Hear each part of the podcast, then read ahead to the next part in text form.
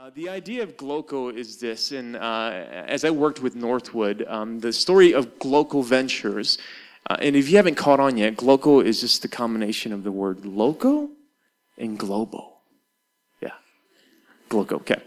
Uh, and so the idea behind Glocal is this, that um, as a person, that we, we live locally, but we think globally, all right? And if I were to like uh, distill that down to a Christian, we make disciples that, that live the love of Christ locally and globally. And so there is no longer this delineation here and there. Like the geographic distance between here and there has been closed through technology, through travel, through globalization.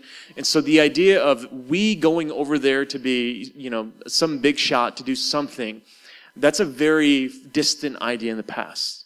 And so that's something that, uh, if you grew up in the church, that we need to learn because we have adopted an old way of doing things. Uh, as a matter of fact, businessmen don't function this way anymore. Like everything is all the same thing. And so um, when we think about what is Glocal, what we're saying is that we are in Toronto. We live, you know, in this neighborhood or the neighborhood next door. And fortunately, we live in a very multicultural city, so we get it a little bit more. But we are rooted locally, but here's the, here's, here's the reality is that you can affect the other side of the world like this through Facebook, through technology, through travel. It is so easy for you to build a relationship with somebody who lives in Shanghai just as much as you could build a relationship with somebody who lives where we are. Uh, where are we? Uh, St. James Town. And you can have just as much daily interaction with that person as you do with somebody in St. James Town because their world is strong, right?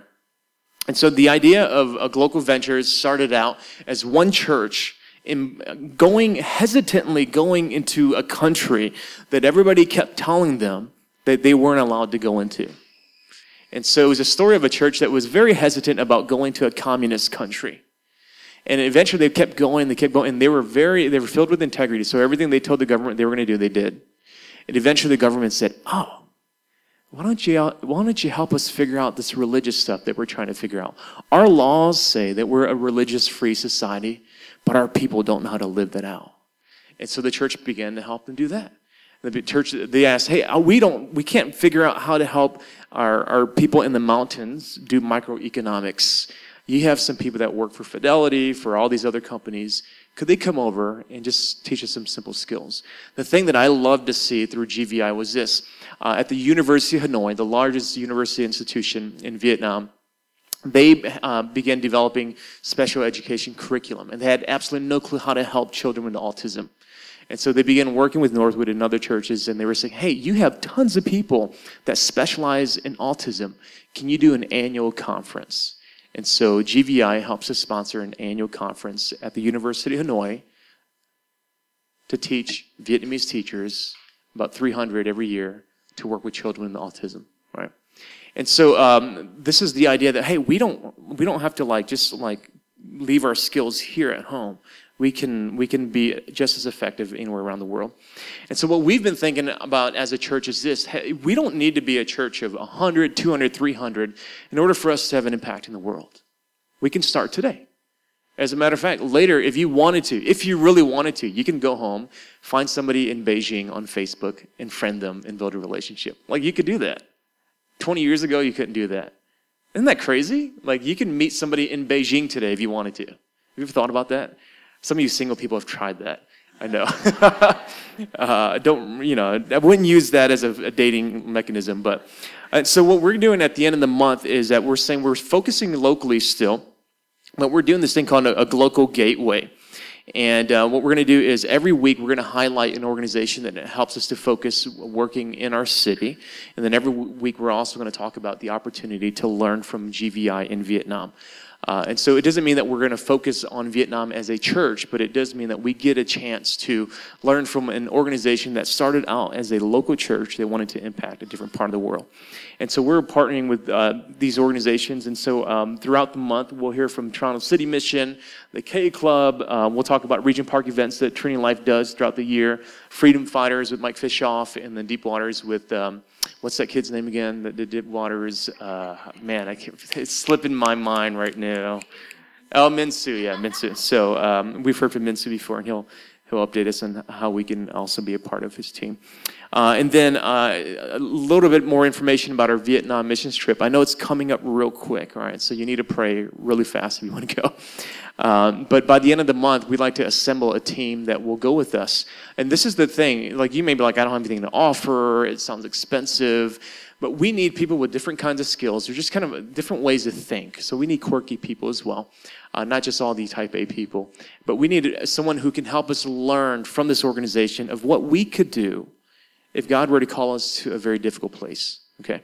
And so we'll spend about 10 days learning from them. It'll be their 20 year anniversary. We'll attend a conference, uh, get to visit all their sites. And so that'll be May, May 18th through the 28th. If you have any questions, talk to uh, Mike and I, Michelle or Bruce, and we'll be glad to connect you uh, with more information. So if you can let us know by the 31st, preferably before then, um, I will give you all the information that we can. All right, man, I'm not even done through first page of my notes. Um, so uh, we're going to talk about uh, missions throughout the rest of this month. And if you grew up in church, missions always look like um, you know us sending a person or a team to a different part of the world, and they would come back with pictures about all the things that they did. And, and in some ways, that's really cool. Um, but uh, to other people who are outside of the church, or to some of your friends, that idea that idea sounds very oppressive. It sounds very like colonialistic, right? As a matter of fact, one of the greatest arguments against Christian missions is that uh, for a long time, uh, the church, the Catholic Church, and other churches used the mission of the church to oppress people in different parts of the world, especially third world countries. Like, have you heard that before? Right? So, kind of Christian colonialism. So, there's this, this marriage between like Western European um, uh, ideals and then the church. And so that was exported to the world. And, and so I get that. Like, that's a very real like argument. Um, and so I want to talk about, like, uh, real quick, I just want to pinpoint three things that Christian missions is not. Okay? Uh, number one is it is not the same as European colonialism uh, because the movement started way before European colonialism. Right? It actually started as a peasant movement from the Middle East. Right? And so whenever somebody says to you, oh, Christianity is about, you know, uh, spreading the ideas of the West and stuff like that, remember that, you know, before the West ever really was the West, it was a bunch of like peasant people meeting in homes, talking about their Lord, right? Uh, number two is that it's not the same as economic globalization. Um, and so uh, the, the idea is sometimes uh, people are exploited for economic gain, those kinds of things. And even though that does happen, uh, from time to time, uh, which, you know, it's not something that we condone. Um, Christianity has always been very successful at integrating the different classes always been very successful at integrating different classes. So it's not the same thing as uh, this uh, what we would see with like uh, companies going abroad and um, and wreaking havoc on certain parts of the world. Thirdly, is this it's also not the same thing as just proselytizing and making converts. Okay? Uh, Christian missions is not just making converts. Uh, as a matter of fact, Jesus himself says this. He says, Woe to you, scribes and Pharisees, hypocrites! For you travel across the sea and land to make a simple proselyte. And when he becomes a proselyte, you make him twice as much a child of hell as yourselves. That's some harsh words from Jesus. He's like, I don't need you guys traveling all around the world to make converts. Because what you end up doing oftentimes is you make them worse than you are, right? And so that is not the same thing as Christian missions as well. Uh, the reality is that Christian missions is a conglomeration of seeking peace and justice, but at the and that's going to be the, the fourth message in our series. How do we seek justice and peace? But the reality is this: that Christian missions, at the end of the day, says this: that the only true transformation that can really align you with the God with uh, with with God's purpose is that you would understand the transformation transformational power of the gospel. That um, transformation happens inside out. It's not something that's forced from the outside in. It happens because your motivations begin to change. Your affections towards the world and God begins to change. And so it's not something that's forced upon you. That's why, uh, even in the kind of rational world, even if we were able to argue the existence of God, that doesn't make anybody any better because you can't force logic onto people, anyways. And so the gospel becomes a different kind of motivation that it desires transformation from within first and that transformation eventually leads to something real outside. And so we talk about at Trinity Life from, uh, over and over again that the gospel, the message that what Jesus has done, the life that he has lived, what you couldn't accomplish for yourself, really that grace that you've always wanted to be this person, that Jesus has already been that for you, and you rest in that. And that's the that's where the power comes for a new way of living. Now, if you're here with us for the first day, and I don't know, like I can't read everybody's face. I don't. Yeah, yeah. Got a good read in the room. If you're for the first time uh, today, and you've always heard about inside out transformation, you've ever wondered if it was true. Let me tell you, it is. That if you ever have a chance to, to really have inside out transformation for yourself, don't just think about it, run towards it. Like, run towards that opportunity. Sometimes we do have to do this kind of like you know interview process where we're trying to figure out if this is good for you and all that stuff. It makes sense. It's good. Like i mean you know that's how you date people and that's how you figure out if you're going to take this job or that job. But if there's a if there's an opportunity that presents itself to you that life change could truly happen to you and it's not just this like if i change the outside everything changes but genuinely your heart changes run towards that opportunity. That, and I want that to be our, our challenge for you. Um, as I was sitting down with uh, the, the church leader uh, and talking about the book of Deuteronomy to them, I, I told them like it was a second giving of the law, and this is the chance in which uh, the Israelites were going to fulfill the purpose that God had for them. I wish what I really would have said to them is this the book of Deuteronomy really is about the idea that God not just works in previous generations, but God is working in this generation too. That is the whole point of the book of Deuteronomy.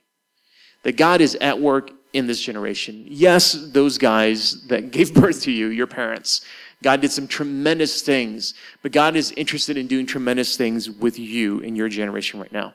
And so, as uh, we were reading earlier, the beginning of the book of Deuteronomy is Moses standing before a second generation of people. Have you guys seen the movie Exodus yet? No? Okay. I won't ruin for you, but it's in the Bible if you want to read the, the clip notes.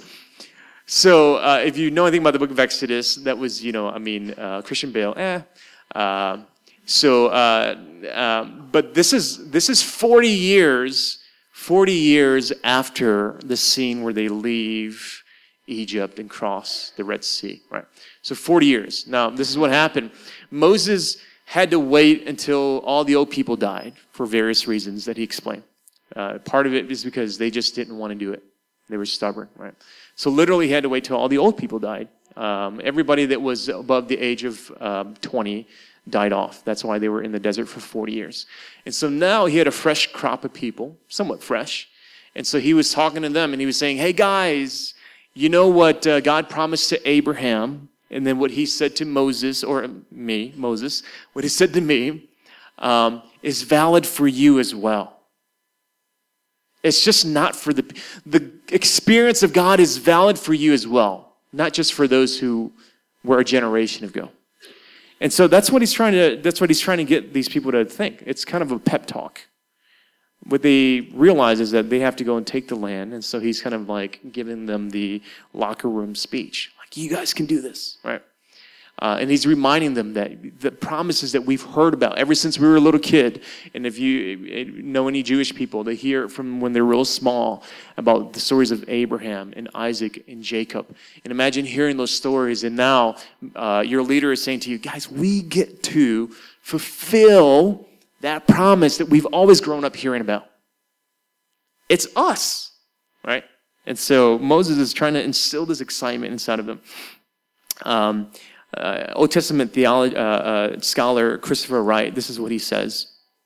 He says, geographically, historically, theologically, Deuteronomy is a book on the boundary, speaking powerfully through the ages to every generation of God's people, called to move across the ever shifting boundary from past experience into future unknown circumstances. And what, what uh, Christopher Wright is saying is this that God does not want his people to just reminisce about what he used to do. How I remember when that person changed their life around. Oh, that's great. I wonder how they're doing.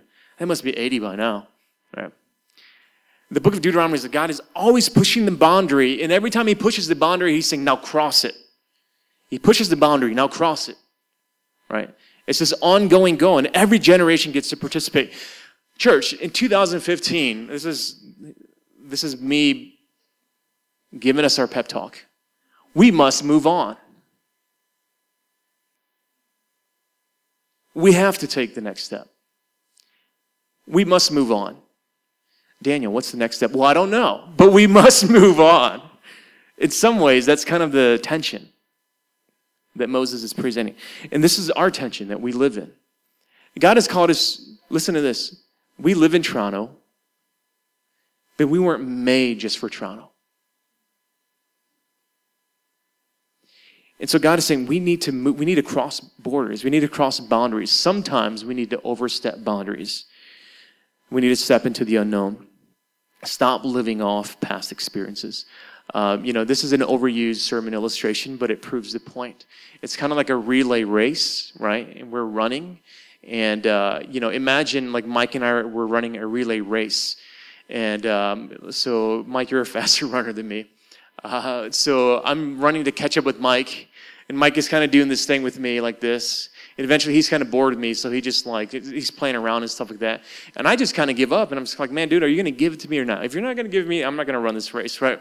And so there's this idea that you can be the generation that really passes off the baton cleanly and neatly and nicely because you're serious about the race, you're serious about the mission, or you can be the two fools that are just playing around and they don't really care about the race, and the baton never gets passed.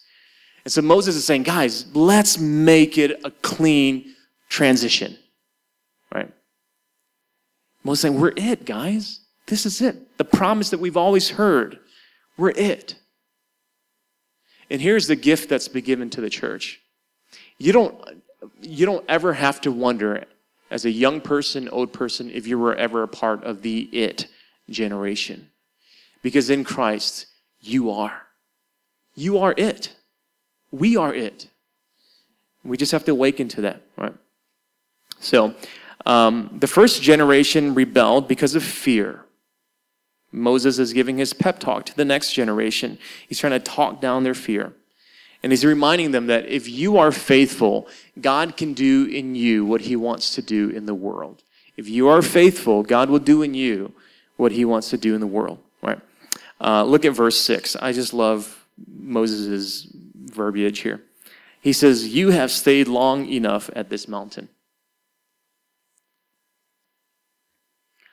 For some of us, you, you've been waiting way too long at the foot of this mountain, and your situation isn't changing. You hope that it'll change, and you think if you wait long enough, it'll change. I don't know who said this. I think it's Einstein or something like that. He says, uh, insanity is this doing the same thing every over and over again, expecting change, right? And Moses is saying, guys, you've been, you've been huddled around this mountain for about 40 years now. Maybe we should do something new, right? And before we start talking about changing the world, let's just talk about changing you real quick. What have you been sitting on that you should have been proactive about? You know, there's a disease called, um, uh, don't quote me, and, and, we do have a few doctors in the room still. As a matter of fact, don't quote me. But I heard from somebody that there's a disease called passive schizophrenia, where um, it's the idea that, like, you're accomplishing things in your head, but it's really not being accomplished in reality. And so Moses is saying, hey, 40 years in your head is not a way to live. There needs to be some action now. All right? Uh, it's time that you go. You've stayed long enough in this holding pattern. You've been undecided way too long. You have all that you need, and now you just have to actually get up and go. Get up and do this thing. Get up and make that decision. I always say that if you have 75% of the information, that's pretty darn good to make a decision on. All right? So, if, unless you're a perfectionist, that's just sinful at that point. But, um, do you know what it's called when you don't do something that God's been putting on your heart to do for a long time? Disobedience, right? Disobedience turned what was supposed to be an 11 day journey from Mount Horeb, which is right around Saudi Arabia, to Kadesh Barnea, which is the entry point into the promised land. It was about um, a, an 11 day journey from here to about here. They could have made that in 11 days, but it was because of their disobedience that the 11 days turned into 40 long, painful years. That's what disobedience will do for you. It'll take something that was supposed to be easy, yeah, not painless, but relatively fast and quick, and it will prolong it. And think about this in terms of, especially those, we have a, a few new parents. Yes. Somebody had a baby today. I'm not at liberty to say, but they had a baby today. Yay. Uh, when you're building the culture in your home, when you're building a culture in your home, right? And the culture that you want to see happen, develop in your house, in your community, if you are not acting, if you're not action based, the culture that you want to see build in your home will never happen.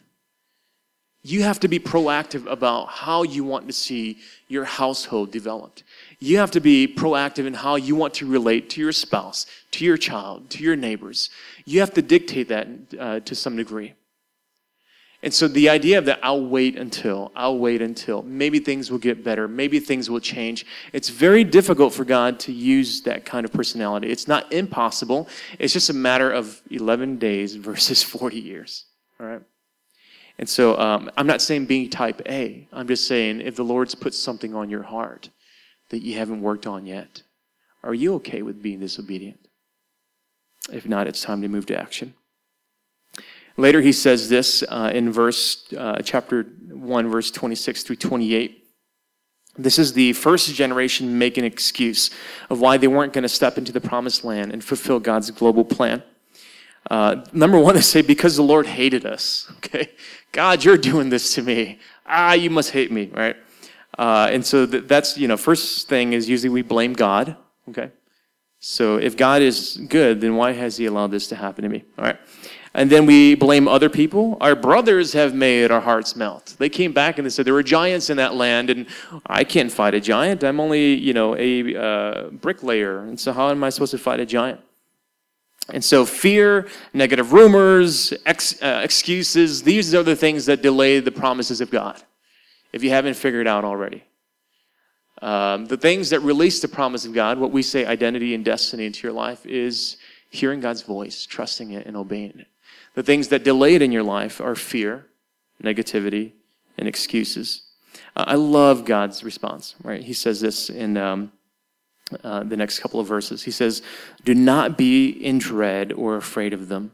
The Lord your God goes before you. He himself will fight for you, just as he did for you in Egypt, before your eyes and in the wilderness, where ye have seen how the Lord your God carried you as a man carries his son. As a, in, in the NIV, says, as a father carries his son all the way here. That's how God will go with you when you make the decisions for the hard things. Church, if we if we become a local church, one that loves Toronto, but one that loves the world, we will never ever have to worry about do I, do we have enough resources? Okay? God will always give us enough resources to fulfill our purpose and mission in any part of the world, right? So we say we want to go to Vietnam in May. Automatically, uh, 80% of you guys thought, how much does that cost? Okay. The reality is not everybody can go. Not everybody should go. But for those of us who are, are going to uh, carry this vision of what does it mean to be a global church, one that's rooted in Toronto but loving the world, God will provide. Remember my story from last week? How if you seek first the kingdom of God, you'll never be butt naked. You'll never be hungry. It doesn't mean you're going to get a $20,000 check, but it means that God will always provide. Um, Tyler, God will always provide. We got some missionaries in the room, so God will always provide. Um, you can trust, guys, you can spend time, you can spend money, you can take vacation and and spend it on the purposes of God and never worry if you don't have to worry if you're spending enough time on yourself necessarily. If you're properly, appropriately listening to God's voice and He's saying, go, go, take the next step, take the next step. You don't ever have to worry if He's going to show up. Just like a father carries his son to the finish line. That's how God is carrying our church. That's how God's carrying you. We can go anywhere. If we wanted to go to Iran, right? We shouldn't be afraid, right? Niku's like, well, I want to tell you a couple stories about when I grew up in Iran. Right? But God will carry us. Right? This is not prosperity gospel, health, wealth, and gospel. This is the book of Deuteronomy. He will carry us if we move forward in obedience. Right? It takes one man's obedience to release God's promise to the world. We saw this in Abraham. We're seeing this in Moses. Paul explains that ultimately you see this in Jesus. And he says this in Galatians chapter 3. He says, Christ redeemed us from the curse of the law by becoming a curse for us. For it is written, Cursed is everyone who is hanged on a tree. And he's referring to the cross. So that in Christ Jesus, the blessing of Abraham might come to the Gentiles, so that we might receive the promised Spirit through faith. This is why I know that like Christian missions is not Western colonialism and it's just not like oppressing culture onto other people. Is because I was a Gentile. For the most part, most of us are Gentiles in the way that the Bible talks about it. And when the gospel came to my people, it was such a freeing message. My people, the Hmong, we lived in oppression. Like we had rituals that we had to carry out and demons that we had to appease and ancestors that we had to light incense to. And some of your parents still do that, right? And when the message of the gospel came to our people and it transformed our leaders and it transformed our villages, it wasn't that we're like, oh, now let's drink Starbucks and uh, you know, uh, you know, uh, change our clothes. And it was no, it was this tremendous amount of freedom that came to the villages that first heard Christ in the mountains of Vietnam is one of the fastest Jesus movements in the world. Back in the 90s, there were a couple of uh, there were a couple of ten thousands of, of believers. In 20 years, they went from like 10,000 believers to about 700,000 believers in those mountains. Just think about that. Like you've never seen that happen, right? None of them are saying, "Oh, now we want to. Can you install a McDonald's in our like mountain?" None of them are saying that. They just live an incredibly free life, right? Freedom in Christ. So, a lot of time. Um, can I say this? So, um, the first generation lived in disobedience, and that's what caused the tension between fulfilling it in them versus the second generation. And I'll say this that as a church, it's very important that our integrity, your integrity, is the best thing that you have to offer to the world right? As an American, and we're learning this because it's hard to travel around the world now as an American. Okay. Your integrity is the best thing you have to offer around the world. Who we are here in Toronto matters uh, when we go to Pakistan, Iran, uh, Vietnam. It matters so much, right? It, what we do here in Toronto, what we do here in the K Club, we do with other organizations that we're partnered with, that brings it a level of integrity that allows us to comfortably enter into another country and say, hey, we're, we're not here to overthrow any kind of government. We're just here to love you. And we're not even here to offer answers. We're here to build relationships. We just want to be friends. We're not here to overtake your country or anything like that. We just want to be who we are next to you. Are you okay with that? All right. Your integrity counts. The test of leadership uh, in any kind of organization is not skill, by the way. The people that lead the, the most important, influential organizations are not the smartest people. For the most part, they're the people with the most integrity. The moment they lose their integrity, what happens? Organizations typically fall apart. Right? So, what we can do, the best thing that we can do in order to make an impact around the world, is to continue to do what God's called us to do and focus here and begin building relationships in other parts of the world so that God can use the same integrity that we have here to begin to impact people on the other side of the world. I'm going to end it with this. band. you guys can come up. Uh, the, the, other passage that uh, was read earlier is called the Jewish Shema. Uh, can you guys say Shema? Shema, yeah, okay. It just means hear. Uh, and uh, this is uh, Moses saying to the people, Hear, O Israel, the Lord your God, the Lord is one. Love the Lord your God with all your heart, all of your mind, and all of your strength. Jewish people know something about social transformation. They know that it's rooted in the individual's heart. Because that's how they were taught ever since they were small. So they know that if you don't have the right heart, you will never see the kind of social transformation that you pretend to want. This is true because you can only multiply what's in your heart. You can be slick on the outside, but if your heart is rotten on the inside, that's all you multiply. And so the Jews, they came up with this because this is what God is uh, saying through uh, Moses in this statement is this, the Lord your God is one. He's saying this, that I am one over everything. You can't compartmentalize me. I'm not a God of your finances and a God of your relationships, but I'm, I'm not the God of your future. And so back in ancient Near East, that's how they thought about gods. They had fertility gods, they had other kinds of gods. And God is saying, no, no, no, no, that's not me. You can't compartmentalize me. I am one over everything. I demand your very best affection. And I want to start our series with, with this that if we ever want to make a difference in Toronto, in this neighborhood that we're in, wherever God's calling us to, one day, whether it be Vietnam, Pakistan, Iran, whatever it is, that God is just as concerned about your heart and where you are as He is about the people on the other side of the world. He wants to deal with your heart. He wants to know that He's got your heart first. He says, Love me with all your heart, mind, soul, and strength. Because it's only that kind of heart, it's only that kind of transformation that's useful to the world, anyways. Any other kind of motivation is just ambition, and ambition wanes. Ambition doesn't love people. Jesus stood on a, on yeah, sound effects. Jesus stood on a mountain very similar to Moses. This is after he gave his life for God's mission. And he stood in a mountain just like Moses and he looked at his disciples and he said, Hey, go. Go into all the nations and make disciples. Baptize them in the name of the Father, the Son, and the Holy Spirit. And I'm with you till the end of the ages. Trinity Life, we got to go. We've got to go. We can't stay. We can't stay at this mountain. We've got to go. And so, as God begins to speak to us about what does going mean, our response must be yes. It can't first be how, how much of our, our finances. That could be a third question. All right, I'll give you that. But it can't be our first question.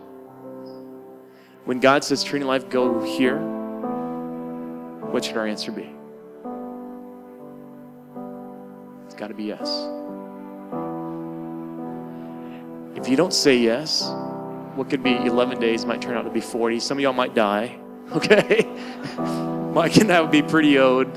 We might miss it, you know, like Moses, and then like our kids have to do it. If that's the case, that's okay. But I just, I don't want to miss out on what God wants to do. Let's pray. God, um, I'm just, it's all one message. It's just all one thing. You want to multiply your heart out to us as individuals so that the nations can reflect your heart. God, if we walked into this space today not ready to deal with ourselves, and yet that's what you want to do is you want to prod us. Be gentle, but Lord, be firm with us. Lord, if we live in fear about the unknown, that you may call us to do the impossible, that a church of 70, 80 people, that you might actually call us to engage in a part of the world that the news says we shouldn't go to. God, what, what do we do in that situation other than obey? God, you've given us relationships in the city that we have enjoyed, people that are on the front lines of making a difference with the marginalized. God, how can we but obey? and move forward with these opportunities. I pray that this month, rather than just learning, that you would make us into a church of action, that we would sign up, that we would volunteer, that we would give, that we would go. So, Jesus, when you stood in that mountain and you talked to your disciples and said, Go and, and make disciples, that God, we would hear that just as fresh as they did. We would hear it, we would trust it, we would obey. I pray these things in Christ's name.